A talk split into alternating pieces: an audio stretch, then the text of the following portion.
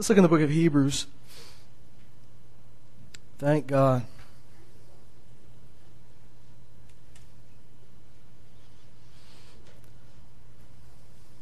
There is such truth in the Word of God that, that's able to raise you up and save you. It's able to, to transform you. It's able to deliver you. It's able to heal you. You know, it says, Your Word is healing to my body, life to my bones. I mean, it's life. He said, the Bible says He sent His Word and He healed them. You may not think it, but boy, the more you meditate and feed on the Word of God, the better life gets. Very simply, this is what is needed for every every believer, every believer's spiritual life. Not just so you're preaching, not just so you can, you know, well, someday they may ask me to say something, I better have a scripture. No, it's for life. In fact, for preachers, if preachers just just um, the only thing they study is what they're going to preach, they will eventually burn out. You have to feed yourself. You have to be a believer and say, the Word of God is life to me. It's energy to me. It's hope to me. It's, it's the answers I need. And we seek that. And in Hebrews chapter, uh, we'll start in chapter 8. There's a lot we need to say. Um, we're going to try to get it all in. Thank God. Thank God. So in chapter 8, uh, I'm just trying to see how much we can fit into one.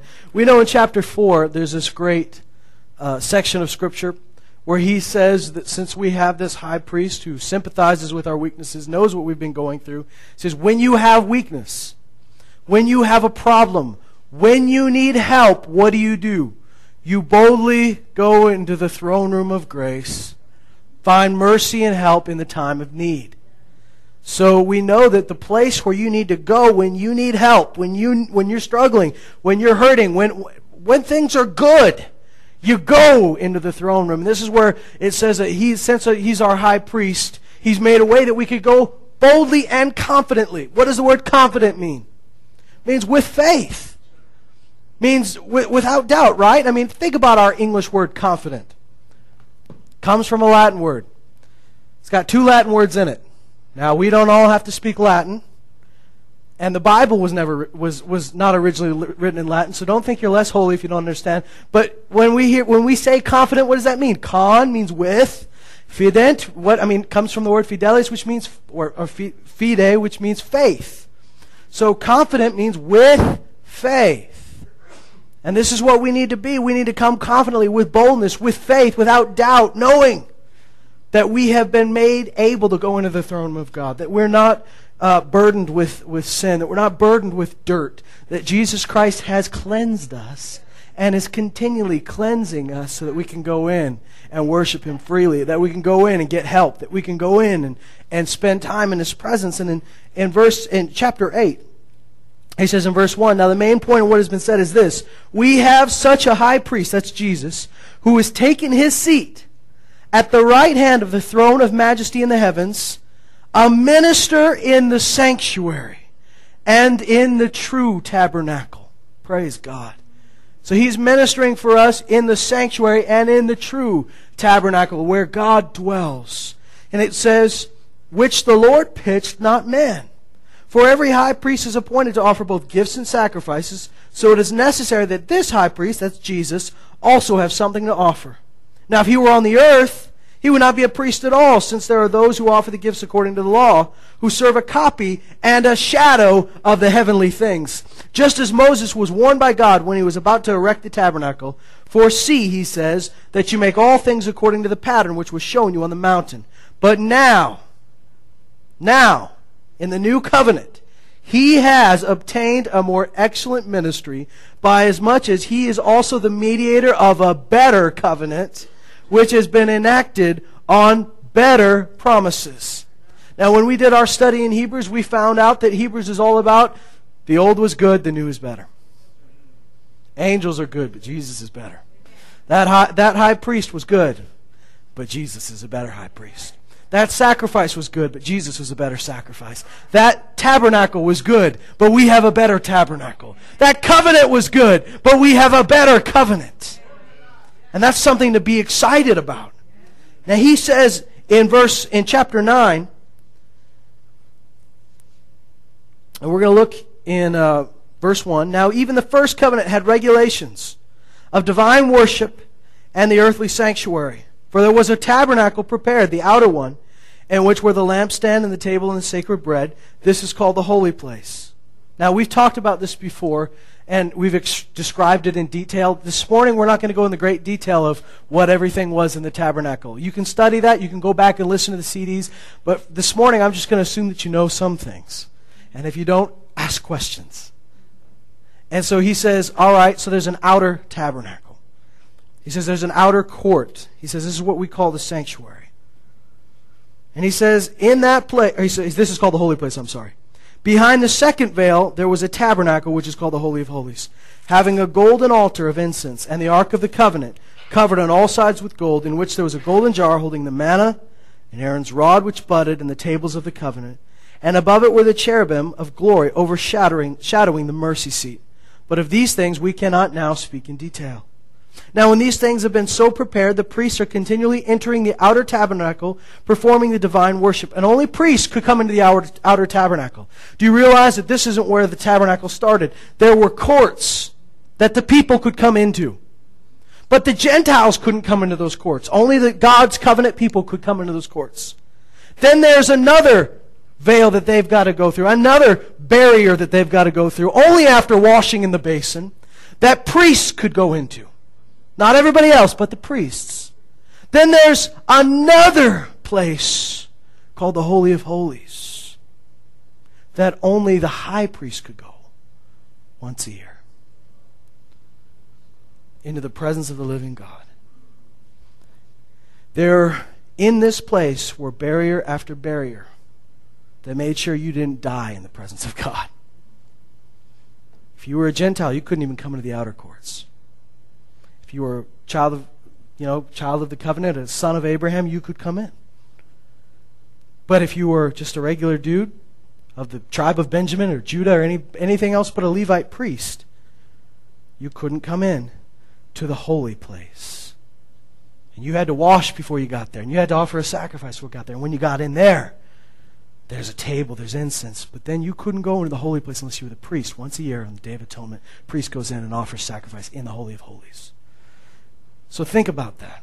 Think about being on the outside looking in and, and saying, Boy, I wish I could go in there. But kind of being freaked out because people could easily die. Because there hadn't been a sacrifice once for all for their sins, there was just a covering for it, which was the blood of animals, bulls, goats, rams. And here's what happens. He says, But in the second, only the high priest enters once a year. Not without taking blood, which he offers for himself, so he doesn't die and for the sins of the people committed in ignorance. The Holy Spirit is signifying this that the way into the holy place has not yet been disclosed while the outer tabernacle is still standing, which is a symbol for the present time. Accordingly, both gifts and sacrifices are offered, which cannot make the worshiper perfect in conscience. So here's the problem with the old covenant way they would never make you perfect. They would never really cleanse your conscience. You still know there's sin. You know it's covered. You know there's atonement, but you're never perfected. That's the beauty of the new covenant. Through Jesus' blood, there has been a perfection of your spirit man. There has been a perfection of who you really are. And though you live in a body of flesh, though you still have issues, there has been a cleansing that allows you to walk into his presence and not drop dead. Thank God. Then here's what happens. He says, Accordingly, both gifts and sacrifices are offered, which cannot make the worshiper perfect in conscience, since they relate only to food and drink and various washings, regulations for the body, imposed until a time of reformation. But when Christ appeared, now you notice there's a big but right at the beginning. But when Christ appeared as a high priest of the good things to come, thank God. When he appeared as a high priest of the good things to come, he entered through the greater and more perfect tabernacle, not made with hands, that is to say, not of this creation, and not through the blood of goats and calves, but through his own blood, he entered the holy place once for all. Now, are you part of all? You know, we say the term once and for all so much we don't even know what it means. Here's what he said He said, I entered it once, and I did it for all.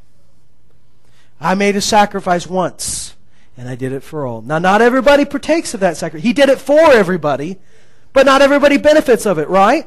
Because the scripture says that without faith you can't. Grace has spoken to us, grace has given something, but faith responds.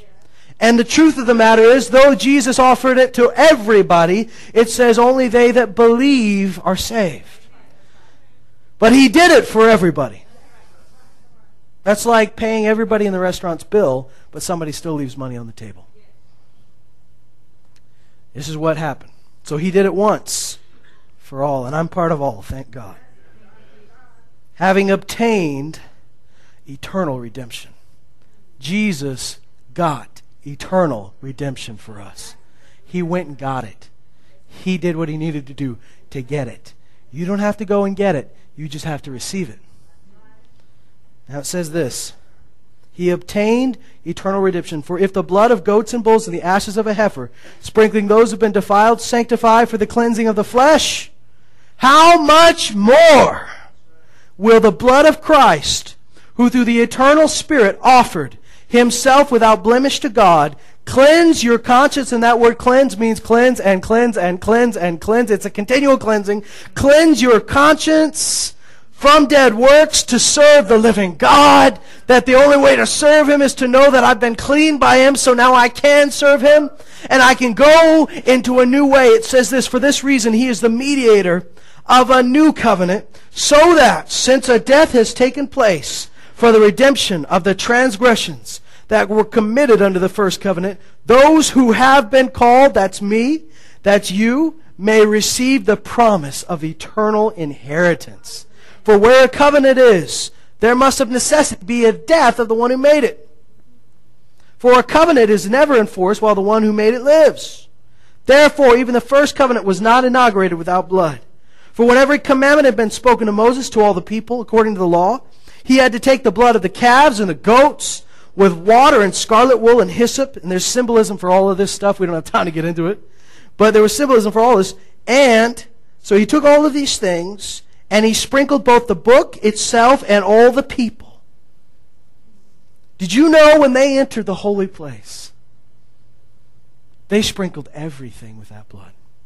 Even the instruments, even, even, the, even the, the, the, the the, the things that had been brought in because the truth of the matter is is the scripture says in the old covenant that even the things they brought even the inanimate objects had been tainted by sin just because they touched them but as they sacrificed these animals and sprinkled the blood on these, on these things and on themselves, they were cleansed, but just by the flesh.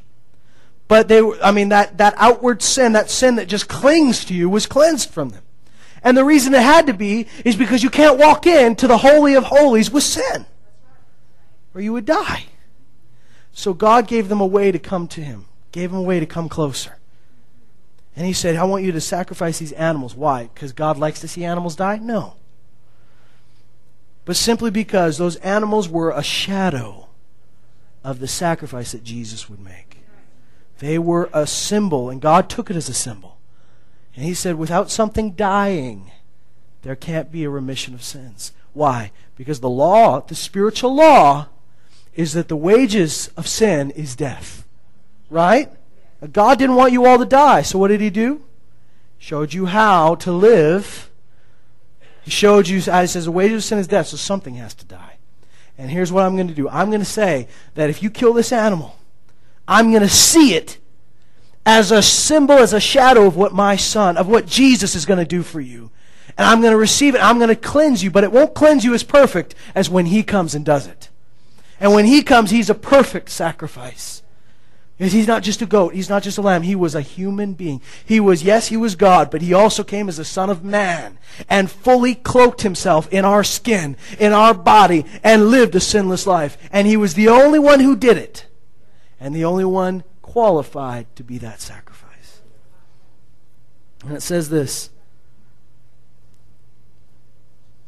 And in the same way, he sprinkled both the tabernacle, all the vessels of the ministry with blood.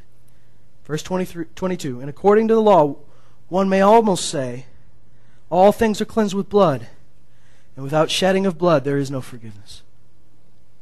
Therefore it was necessary for the copies of these things in the heavens to be cleansed with these, but the heavenly things themselves with better sacrifices than these. Thank God. Do you realize that when Jesus died, he did not just cleanse the earthly sanctuary, he cleansed the things in heaven. He cleansed everything. Everything was covered in his blood. Everything was just just soaked and cloaked and coated in the covenant life-giving blood of Jesus. And it says this, otherwise he would have needed to suffer often since the foundation of the world, but now once at the consummation of the ages. What does that mean? Is that something you use? Is that, is that just the way you talk to your friends? You know, I kind of feel like it's the consummation of the ages. I just, you know, feels like the consummation of the age. Does it feel like consummation of the age? What does that mean? That means that throughout history, throughout every age, God had been building up to this moment. He'd been building up to redemption. If you read the Old Covenant, you read the Old Testament, you have to understand it through this. That everything that happened was building to this point in time. That every age, every prophet, every king, everything was leading to this moment that Jesus would make redemption for us once and for all. He said it is the consummation of the ages. That means uh, it is the end of all of these things came together in this one moment when he offered himself and when he was raised and exalted. And here's what it says. At the consummation of the ages, he has been manifested to put away sin by the sacrifice of himself. And inasmuch as it is appointed for men to die once, and after this comes judgment, so Christ also, having been offered once to bear the sins of many, will appear a second time for salvation, without reference to sin, to those who eagerly await for him. Now we're going to skip to chapter 10, verse 19.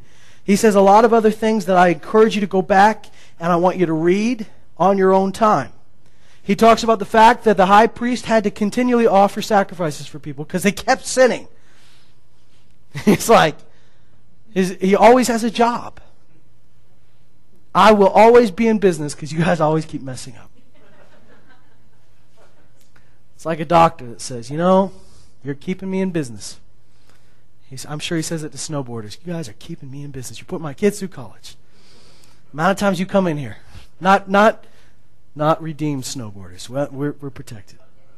But you know, he just says, I always have a job. I'm always I'm always needed because you guys are always sinning. So in chapter ten, he talks about the fact that the priests had to make sacrifices every year, all all the time, all over the place. But then Jesus made this one sacrifice for all of us, and it says that he is making eternal, he's continually making intercession for us. He's continually making intercession for us. But here's what it all leads to in chapter 10, verse 19. All of this that Jesus did for us, all of this making a new way a new way into the Holy of Holies. Remember, what was the old way? None of us wouldn't even been able to get into the outer court. Would have been stopped right there. Uh, do we have any full blood Jews here? Let's talk about full blood. Full blood. No, we don't. All of us would have been stopped at the outer court. Then, even if you were Jewish, you get into the first court. But you're not a priest. You're stopped right there. Then, you're a priest. You wash yourself, you do the sacrifices, and, and you can come to the holy place. But then you can't go into the Holy of Holies unless you're the high priest, and it's that time of year. And so there are so many barriers between you and God. There's so many barriers between you and the Holy of Holies. Between you and the mercy seat. There's, there's every barrier here, here, here, here. But now he has made a new and living way. And the scripture says that, that since he did that, he got rid of the old way. Which means even if you were Jewish, and even if you were sa- sacrificing animals, even if you were a priest, even if you were the high priest, that's not the way anymore. It's not even the way in anymore. He made a new way through his own blood, through Jesus. And it says here, here's what it says. It's for everybody. Therefore, brethren, verse 19, since we have confidence to enter the holy place by the blood of Jesus, that's how we get in by a new and living way which he inaugurated for us through the veil that is his flesh. And since we have, we have a great high priest over the house of God, let us draw near with a sincere heart in full assurance of faith. That means you don't think, I'm not worthy, I can't get in. You have full assurance of faith. Now, faith means you're putting all your hope and all your trust in Him. The reason I can come in is not because I was good this week. The reason I can come in is not because I prayed long this week. The reason I can come in is because Jesus made a way for me to come in. And I come in, and here's what he says. All of this, guys, all of the things that, w- that happened, all the things that Jesus did, all of these sacrifices, here's what it should lead you to do. Therefore, let us draw near. That's the response.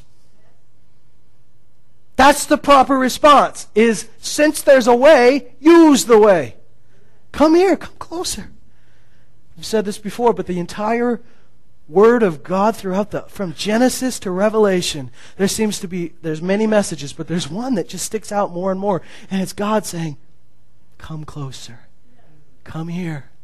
We find on the New Testament, He through Jesus reconciled the world to Himself. That Jesus came that we would come to God, that we wouldn't be separated from Him anymore. And death comes when we're separate. Here's what He says. Let us hold fast. Or I'm sorry, I, I skipped ahead. Let us draw near with a sincere heart and full assurance of faith, having our hearts sprinkled clean from an evil conscience and our bodies washed with pure water. Let us hold fast, hold on tight, the confession of our hope without wavering, for he who promised is faithful. So our hope is in him, not in ourselves, but in him. And let us consider how to stimulate one another to love and good deeds, not forsaking our own assembling together, as is the habit of some, but encouraging one another, and all the more as you see the day drawing near. Now, that's a good intro. Here's the deal. He's called us to draw near every day. We know that this is a, really cool time of history to be alive, right? This is an awesome time just to be here. It's an awesome time to serve the Lord. But there are answers, there's help, there are things that you're only going to be finding in His very presence that He's made a way for you to come in. But here's what He says in the Bible here He says, Therefore, you draw near. Let us draw near. Did you know, even though Jesus made a way, you can sit on your couch and ignore. Now, you may be born again, you're going to heaven. Praise the Lord. But He made a way that you could walk into His presence. You walk into His throne room and, and find help. That's where the help is. That's where the help is. You say, God, help me. He says, Come here. There's your answer. I'm right here. The Bible says, Draw near to God, He draw, draws near to you. Can you, can you say that about any other celebrity or great person? And God is greater than all. But you can't say, Draw near to the Queen, and she'll draw near to you. You can't say, Draw near to Wayne Gretzky, and he'll draw near to you. Why? Because they're they th- I mean, they don't have to draw near. They don't want to. They don't need to. They have no desire to. They think they're better than you. But God, who is like so much greater than them, infinitely greater, He's the one that says, You make one little step towards me, and I make a big step towards you. In fact, He already made the step towards us through Jesus. He made the first move. Everything, faith is response to that move. My friend Jeremy says it this way. He says, God spoke, Jesus spoke, and the Bible says Jesus came full of grace and truth. Everything that we get through God, through Jesus, is what we call grace, right? It's free, but it comes through Him. But you don't just get it because you happen to be standing in the right place. How do you receive the grace of God? The Bible says by faith. So, as, as like I said, as my friend Jeremy says, grace spoke, faith responds. Praise God. And so Jesus spoke, and we respond by faith. God made the first move. That's grace. And we, by faith, respond. Thank God. So, without faith, it's impossible to please God. Do you know faith is always glued to action? It's always glued to action. It's always, always, always, because really, if you really believe something, you do something. And if you really believe, that you that I mean you really believe somebody says there is a free house down the street for you and you believe them, you don't just sit home believing them. You just stay in bed believing them. If you really believe them, you go out and get your house. Right? We believe what God has said and what He's given to us, it moves us to act. That's why James says faith that works is dead. He says, Show me your faith, I'll show you works. We don't get saved by works. We're not justified by works. Nothing we have is by works. But when we have faith, it produces something in us to move. That's just natural, isn't it? That's not a, that's not a weird thing. It's not a hard thing. And so our response to him making the first move, and it's a big move, he, he died and rose again. Probably the biggest move you could make is to draw near. Just come closer. And guys, we're talking about the things that God has for you. We're talking about in these times, we've been saying it over and over since New Year. It's time, it's time, it's time. If it's time, then you need to hear what that means for you. You need to hear from Him and find out from God what does that mean? Don't just come to church and expect somebody to tell you all the time. Because there's words for the church, but then there's words for you, which sometimes you just have to hear. And you know, He's got all these answers in His Word, and in His presence, He opens them up to you, and He speaks to you by, his, by His Spirit, to your Spirit, speaks through His Word, and He gives you enlightenment, revelation. Let's go to Psalm 73. When I was at this conference I just came from, Sister Billye Brim opened the Bible to this chapter, and it just exploded to me when she read it. And I'd love to share that with you. In Psalm 73, so we know that David had some rough times, yeah? I mean, we, we know he's the greatest king that Israel ever had till Jesus.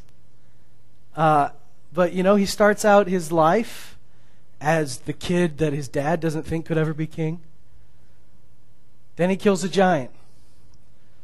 Then the I mean the Lord has already anointed him to be king, kills a giant. Then Saul gets suspicious, tries to kill him. He has to run around as a fugitive in the desert while somebody tries to kill him. He finally becomes king. Then he has to have a civil war in order, to, uh, in order to be king of Judah and Israel. Then he's king of both. Then he, he does fairly well as king. He has some issues, but he still he does it. He, he, he accomplishes what God called him to do, and then his own son starts a rebellion against him.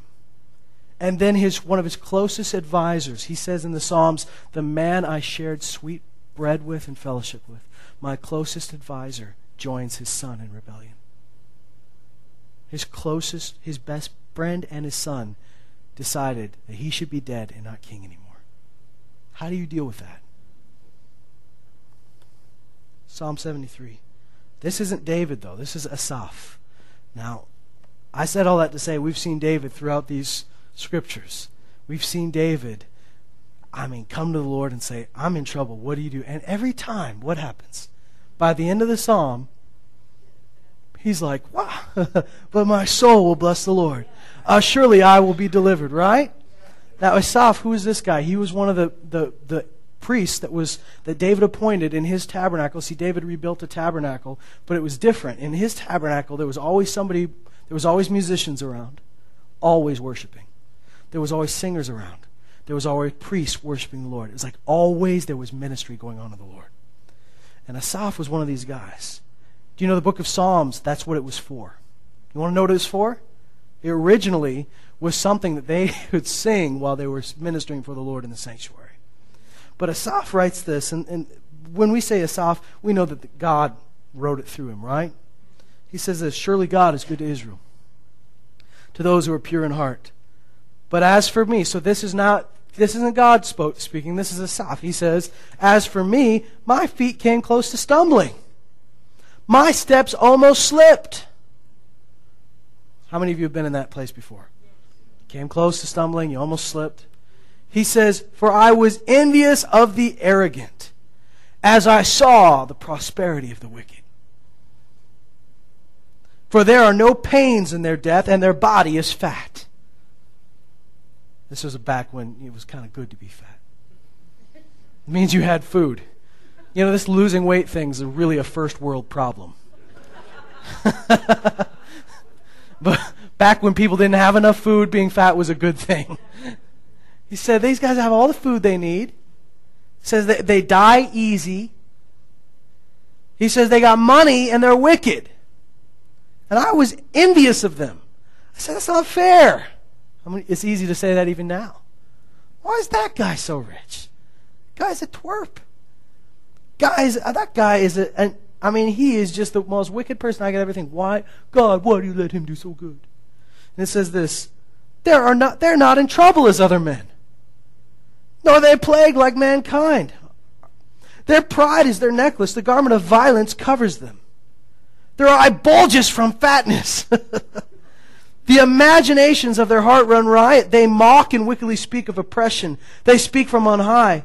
They have set their mouth against the heavens, and their tongue parades through the earth. This is a happy psalm, isn't it? Don't you wish we sang this this morning? So far, it's pretty depressing, isn't it? Oh, some of you came in happy, and all of a sudden, wait a second. That's true. Hey. He says, Therefore his people return to this place, and waters of abundance are drunk by them. They say, How does God know? And his knowledge with the Most High. Behold, these are the wicked, and always at ease. They have increased in wealth. That's not fair. Why are they so rich? Why are they doing good? You, this isn't the way it's supposed to work. They're supposed to do bad things and they get bad things. I mean, why are they doing so good? And they stop sitting here thinking, like, oh, this isn't fair, God. It's not fair. Then watch this. This is his flesh, remember? Pride is a fleshly thing. Envy. Looking at the wicked, looking from the senses. Why? Because what I can see is that they're doing well. What I hear is they're doing well. It's not coming from the Spirit, it's coming from you. It's coming from what you can see, feel, touch, and hear. But you know, God sees something different.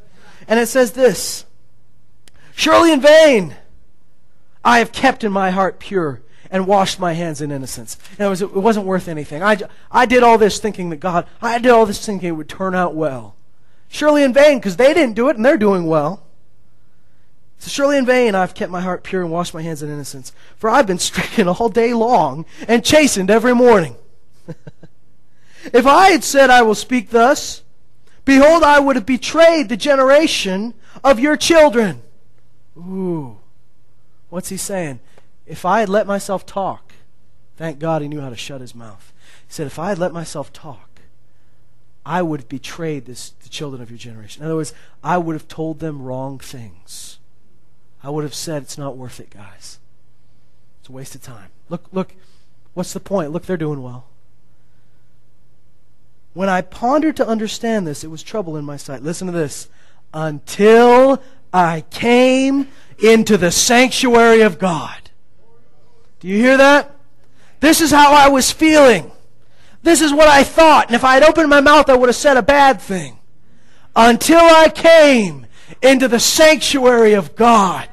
Because when I came into the sanctuary of God, everything changed. I saw things different. I heard things. I knew things. He said, until I came to the sanctuary of God, then I perceived their end. Then I saw what really was happening. I perceived their end. Surely you set them in slippery places. You cast them down to destruction. How they are destroyed in a moment. They are utterly swept away by sudden terrors. Like a dream when one awakes, O Lord, when aroused, you will despise their form.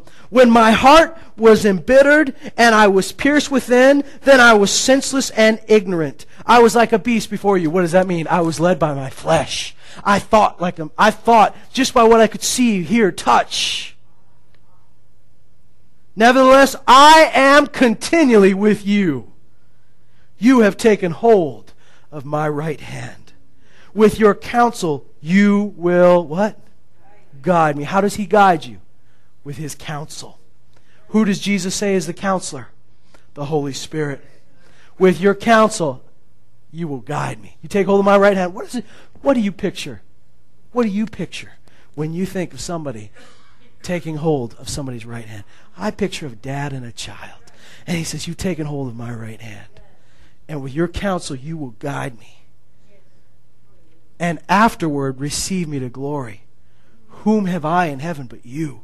And besides you, I desire nothing on the earth. My flesh and my heart may fail, but God is the strength of my heart and my portion forever. For behold, those who are far from you will perish. You've destroyed all those who are unfaithful to you. But as for me, the nearness of God is my good.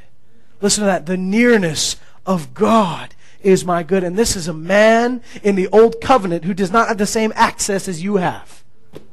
He doesn't have the same, same spirit that you had. There were times when he felt really far, and times he felt really close. God never said to him, I will never, I mean, God never said, I will never leave you or forsake you. But he said that to you. And he says, The nearness of my God is my good. I have made the Lord my refuge, that I may tell all of your works. Don't you love this? Oh, God. Think about this. He says, I thought they were doing good. I thought like everybody else thought. I was depressed. I was discouraged until I came into the sanctuary. Then I perceived what was really going on. Then I saw it like you saw it. I saw that you'd set their feet in slippery places. And I saw that you had taken hold of my right hand. And you're counseling me and you're guiding me and you're showing me where to go. And, he, and as long as you're close to me, I'm doing good. He says, This is what I crave. Thank God. Oh, this is what is in His presence. If you're discouraged, if you don't know what's going on, and you look around you and go, this doesn't seem to be working like you said it was going to work. Notice you said it doesn't seem to be working because things are not what they seem. They're never what they seem to the flesh. Some people say things aren't always what they seem. I'll tell you, they're never what they seem. Can you think about the time that Elijah, Elisha, sorry, was surrounded by an enemy army. Surrounded by an enemy army that had all come, a whole army came to get one guy. And he's not even like a warrior. He just says things. And his servant's freaking out. Because his servant says, It's the end of the world as we know it. Dum dum da dum dum da dum da dum dum. He's got his tiny violin out and he's playing it. I mean, this is the end. I should never have hooked up with you. I knew, I knew I should have been a blacksmith. But mom said, no, no, you help the prophet. You, he, the prophet wants you to help him. You go with him. And I thought, yeah, that's a good gig. People seem to like you. But now, look where it's got me. I'm on top of the city wall, about to be a prisoner. And I didn't even do anything. I didn't say anything. You said it, dude. They're going to come and get us. You know, I have I have some friends that that at times, you know, I mean even well, I mean even teachers at times you may have had. But I've had friends that, that kind of look at you sometimes. You ever you ever have somebody say to you, "Why aren't you worried right now? You just don't care." They said it to Jesus. He's asleep in the boat. Don't you care that we're dying? You're so calloused. I mean, imagine they're picturing they're in the boat, storm is coming. They're like, yo, Jesus probably can live underwater. Rest of us die, and he has to go pick 12 more disciples. He doesn't care. It was easy to get us. Easy come, easy go. He'll get 12 more just like us. He goes, Don't you even care that we're perishing? Don't you even care? This is what Elisha says. well, don't, you, don't you even care?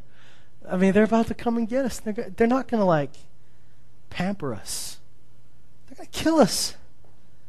And Elisha goes, All right. You obviously don't see what I see. He says, Lord, open his eyes. And at that moment, the servant did not see just an army of men surrounding the city. He sees the army of the Lord, messengers of fire and one of those angels could have like flicked him with his pinky. But God is sometimes a God of overkill and abundance. He sends a whole army. Remember, one angel killed a whole army in the Old Testament with like a sweep of his sword. Boom, done. But God's like, I'm sending a whole army and they surround the city and they're in their chariots of fire. And the servant goes oh so i see the things they really are. You know just because you don't see that doesn't mean it's not the way it really is. This is reality. We live in a different reality. It's real that jesus is alive. It's real that there are angels. It's real that he helps those who call on his name. It's real that people i mean come on guys we see it. People healed.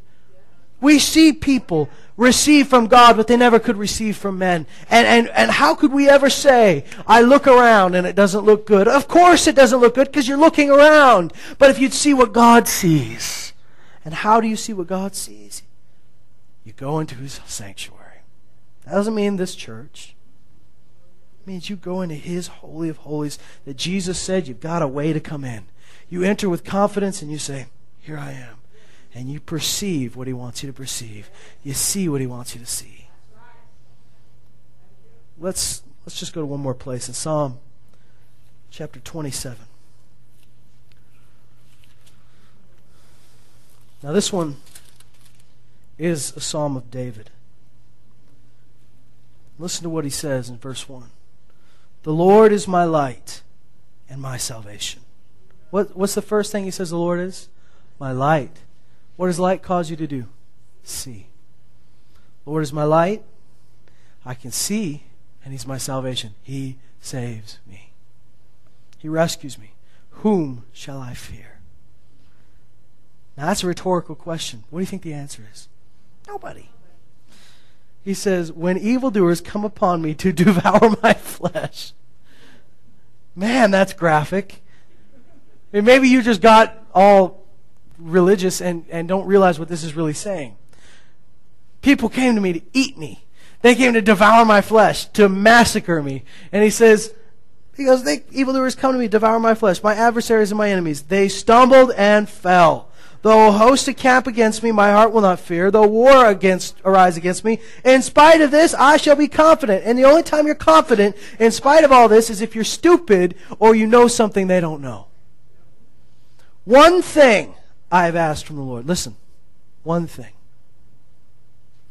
If you could ask one thing from God, what would you ask? Think about it. If you could ask one thing from Him, just one, like one wish. He says this one thing I ask that I should seek, that I may dwell in the house of the Lord all the days of my life.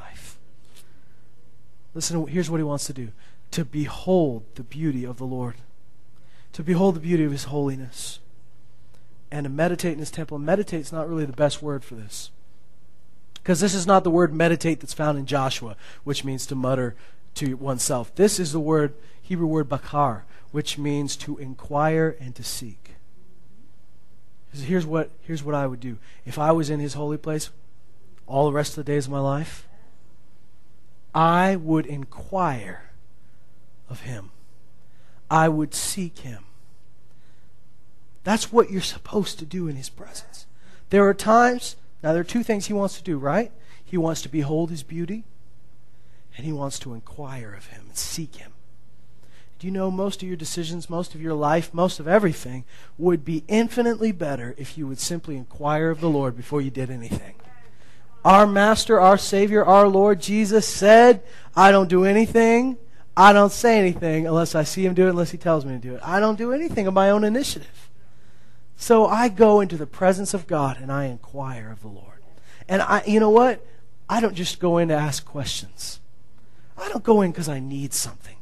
You just need to sometimes go into the presence of the Lord with no agenda and just come in and behold his beauty. And just look at him for a while. And just worship him and just fall at his feet and say, Lord, you are good and your mercy endures forever. Listen to this. He says, I want, I want to behold your beauty. I want to seek and inquire in his temple. For in the day of trouble, he will conceal me in his tabernacle. Now you realize that David doesn't mean I run into that tent over there and hide from my enemies. Right?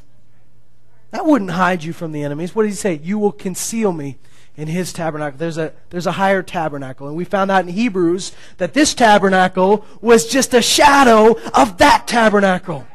And that's his tabernacle. And he says, You'll hide me in that place, in that secret place of the Most High, will I find shelter. He says he'll conceal me in his tabernacle. In the secret place of his tent, he will hide me. He will lift me up on a rock. And now my head will be lifted up. Because that's the problem, isn't it? You walk around with your head down and you don't see what he sees. You walk around with your head down and you just see what the world sees and you just see what you can feel and touch and hear and smell. And then he says, He'll lift my head up. You will lift my head up above my enemies around me, and I will offer in his tent sacrifices with shouts of joy. I will sing, yes, I will sing praises to the Lord. Hear, O Lord, when I cry with my voice, and be gracious to me and answer me. When you said, Seek my face, my heart said to you, Your face, O Lord, shall I seek. Isn't that awesome? God made the first move. What did he say? Seek my face. What's the right response? I'll seek your face. that seems like an easy response, eh? God doesn't need you to be too too clever here. He just says, "I'm going to tell you something." You respond, "I'll do that." You don't need to come back at him with an essay on why that's the best thing you can do. Gee, God, I figured out. I spent some time and I figured out why you're right. You don't need to figure out why he's right. Just say you're right. Sometimes, sometimes we, we hear from the Lord, we see it in the Word, and, and then we, we feel like we've got to come up with all the reasons that this makes sense.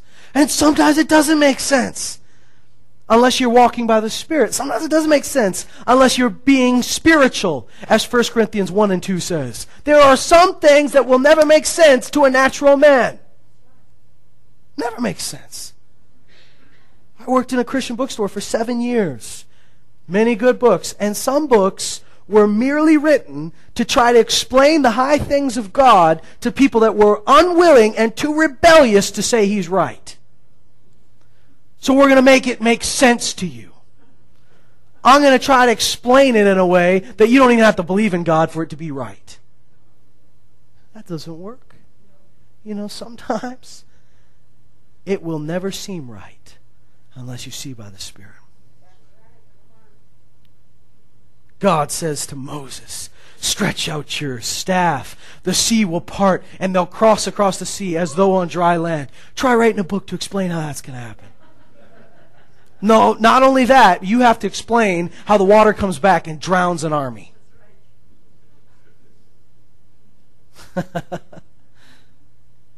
so when your friends say, Why are you going to do that? Because well, I went into his sanctuary and I inquired of the Lord, and this is what he said. Well, explain that to me. I can't. Because if I were to explain it to you, it'd still be crazy because you don't see what I see. Try to explain. What if the Israelites had said to each other, Yeah, don't worry about it. We'll just start walking. Water will split, then it comes back. It'll all work out. And everybody says, That's a fairy tale. That's crazy. You just have to do it. You just believe the Lord. In fact, Hebrews says, by faith. By faith. They walked across the ocean, by the seabed, as though on dry land. And what does the next part say? And the Egyptians, when they tried to do the same thing, were drowned. What does this mean? This means sometimes God gives you something to do, and I don't care how well it worked when someone else tries it without the Spirit of God. It doesn't work. Now put that in a leadership book. I'll be a crossover artist, a crossover author. I'll write this book by the Spirit of God. And then businessmen will read it and go, that's a good idea. There are some things in the Word of God that businessmen could use and it will help them. But there are some things that are just plain crazy that only work if God's working for you. And in the end, even the things you tried to do that seemed good to you, that worked for a little bit without God, it says if the Lord doesn't build the house, the people that are laboring are laboring in vain. It's pointless. So what we do, we come into his sanctuary, we seek him, and he tells us what to do. We inquire of him, and he, we see what he sees. Or we worship him, and we know that he is bigger and he's greater. And guys, here's the deal. We can come in at any time, at any place. We can just walk in by the blood of Jesus. So what the author of Hebrews says is, since this is done for us, since there's a way in, the only natural response is to actually go in. I think sometimes I imagine myself as one of those Israelites that couldn't go all the way in. Maybe one of those little kids that looks and goes, I know I'm not a priest. I'll never be a priest. I'm not of the right lineage. Well, I wish I could go in there. Well, I wish I could go and just feel his presence. I wish I could even feel what Moses felt. I wish I could feel what Joshua felt. I can never go in. I can never go where that man can go, where that high priest goes. And even Moses and Joshua couldn't do what the high priest did. I can, I'll never be able to do that. Can you imagine what that little boy would say if he lived in our time? And you said to him, Buddy, you can go in whenever you want to go in. Will I die? You won't die. In fact, you'll be more alive than ever. In His presence, there's fullness of joy. In His presence, there's life. In His presence, there's healing. In His presence, there's answers. Do you think that little boy goes, well, maybe later? Maybe, maybe after I finish my game. Oh, no, he'd go right in. Oh, what an opportunity we have to go right in.